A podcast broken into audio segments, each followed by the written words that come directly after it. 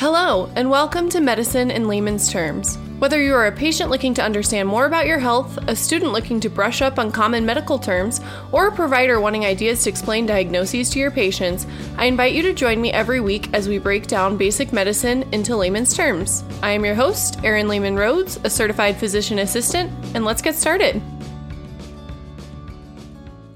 Meet Adam. Adam is a 49-year-old male who is going to a doctor appointment today for his regular physical. Aside from some exercise-induced asthma, for which he rarely needs to use an albuterol inhaler, he has no known medical conditions and does not take any daily medications. He does, however, have a family history of high blood pressure in both of his parents, his uncle, and both grandfathers. Today he decides to ask his primary care provider, what is blood pressure exactly? How do we control it? And why do we care so much when it's high?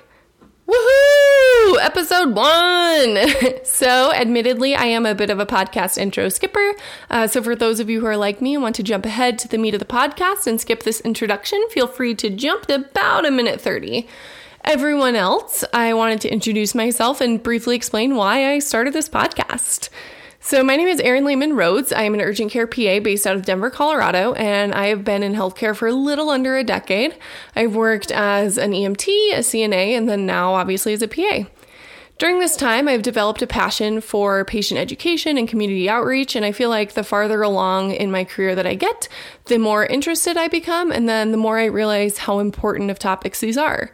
As providers, we are often extremely limited in the time that we get to spend during our patient visits and with our patients, and this can lead to unanswered questions and confusion sometimes with our patients and their diagnoses, their treatment plans, etc. So I really wanted to start a project where I could help jumpstart the understanding and knowledge of basic medicine in communities in order to help bridge this gap. However, with the pandemic and changing jobs, finding a space was pretty difficult. And then a friend of mine asked if I had ever thought of podcasts, which I hadn't. But here we are. So voila. I decided to hop on this space and break down medicine in order to hopefully create a better understanding of the common medical terms and diagnoses that we often throw around in patients and families and friends and communities. I also hope that this podcast can help my fellow providers with ideas for briefly summarizing common diseases and diagnoses to patients in basic language. Anyways, thanks for joining me and let's get started. Skippers, come back. You can stop fast forwarding now. So for this initial episode, I chose the ever enthralling topic of high blood pressure, also known by the fancy medical term hypertension.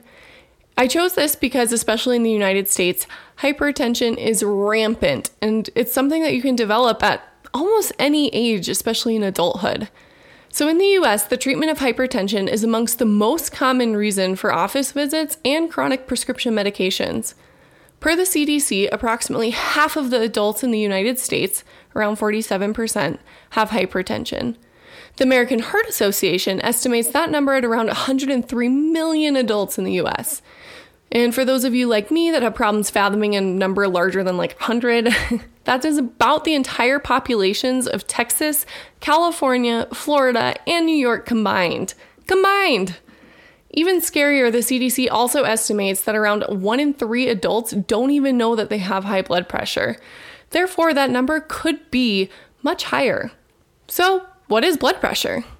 Blood pressure is a measurement of the amount of pressure the blood has against the walls of our arteries. Arteries are the vessels responsible for bringing blood away from the heart. And fun fact here for all my trivia nerds, the size of a great whale's heart is about the same size as a VW bug. And their aortas, which are the artery that pumps blood from the heart to the body, is about 9 inches in diameter.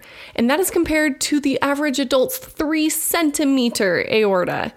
Anyways, I hope that wins you some sort of trivia question, adds a new meaning to the slug bug game, or just feeds your inner nerd.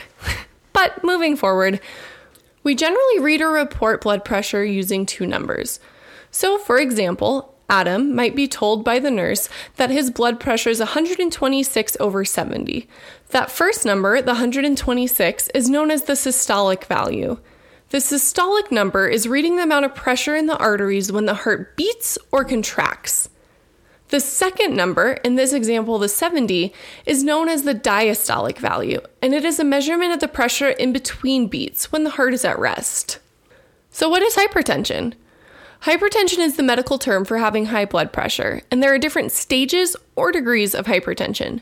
Generally, stage 1 hypertension is considered to have a systolic value between 130 to 139, or a diastolic value between 80 to 90.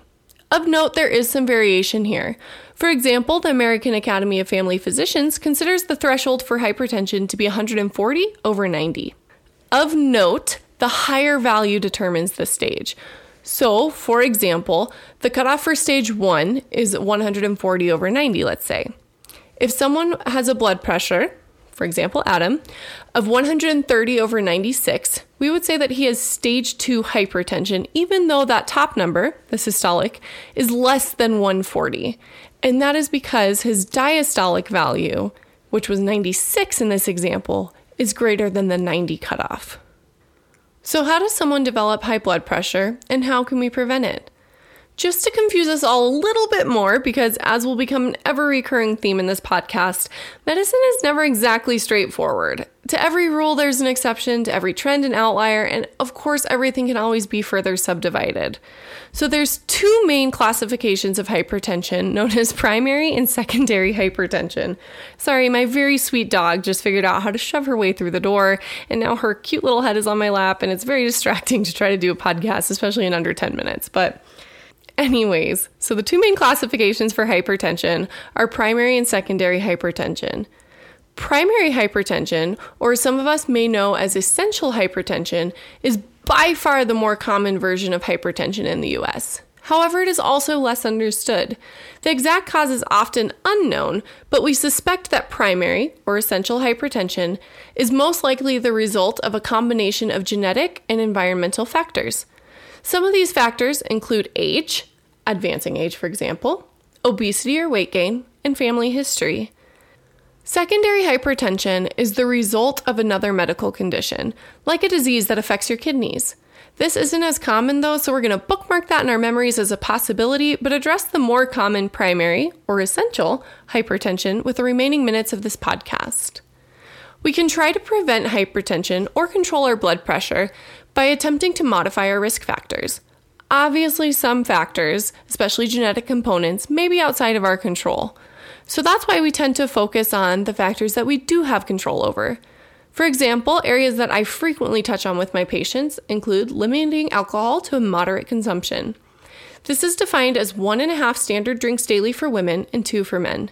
And no, to my fellow late 20, early 30-year-olds, that is not 1.5 bottles of wine or 2 fuzzy taco burritas, which PS are amazing, but rather a standard drink is a can of Angry Orchard, 1 small glass of wine, or approximately 1 ounce of spirit liquor.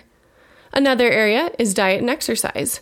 We love this as providers, and of course this can be very individualized based on patient preference, activity level, allergies, lifestyle, so many things. A good reference for diet is to ensure that your diet has veggies, fruits, whole grains, and healthy fats, which sadly are not found in bacon cheeseburgers, but more so are polyunsaturated fats and nuts like walnuts. As for exercise, we recommend moderate intensity aerobic exercise activity about 5 days per week.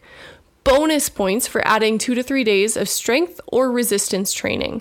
So brush off that yoga mat, find that gym membership card that you've been paying for since Black Friday, and let's get started. People with high blood pressure are also encouraged to reduce salt intake. Basically, when we eat a lot of salt, our body decides to hold on to that extra water, and this can drive up the pressure on our vessels. So ways to decrease the salt intake can include limiting when you add salt to meals or cooking, limiting fast foods or processed foods. And also, a very sad fact here, many breads and cereals can be high in sodium. If you have a diagnosis of high blood pressure, or you're just curious, you can look up the DASH diet, D-A-S-H, on Pinterest, Google, Instagram, TikTok, wherever you find your health facts. You could also use a dietitian. They're great resources here. The final controllable risk factor is smoking. And just stop. Please just stop smoking. We had an ongoing joke in PA school that whenever you were asked to name a risk factor for a disease, you could almost always get a point with smoking. So really, please, just stop smoking. Finally, why do we care about high blood pressure, and how do we treat it once it's there?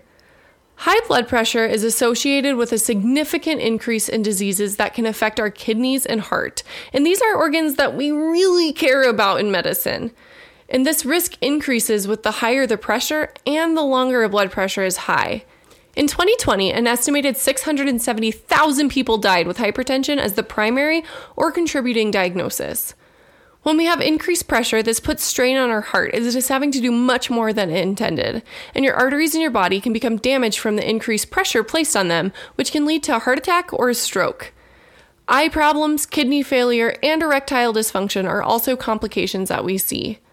So let's say you're Adam, and you find out that you have high blood pressure, and you care about your eyes, your heart, your kidneys, your penis, and you want to know what your options for treatment are. Another common question is, if you start medication, are you going to be stuck on it forever? The answer here is not necessarily. Some people focus on diet, exercise, reducing their risk factors, etc., and are able to come off of it. But sometimes people have to remain on medication even if they implement these changes. And another key thing is, even if you are on medication, you still should work on reducing your risk factors. Two main medications or medication groups that you'll probably hear about are ACE inhibitors and ARBs. ACE inhibitors include a medication called lisinopril, and ARBs, which PS is just really fun to say for some reason, include a medication called losartan. These medications focus on different parts of your body that can regulate blood pressure. And that, my friends, is the end of episode 1 and a grand overview of hypertension. Feel free to like and subscribe and join us next week while we talk about skin cancer. If you have any questions, like wanting clarification on something, suggestions, or constructive criticism, feel free to reach out via social media. My Instagram handle is roadtopa, RHOADTOPA. You may also email me at roadtopa@gmail.com. Again, the same spelling as the Instagram handle, RHOADTOPA. Finally, feel free to hit the subscribe button and have a beautiful rest of your week. Thank you.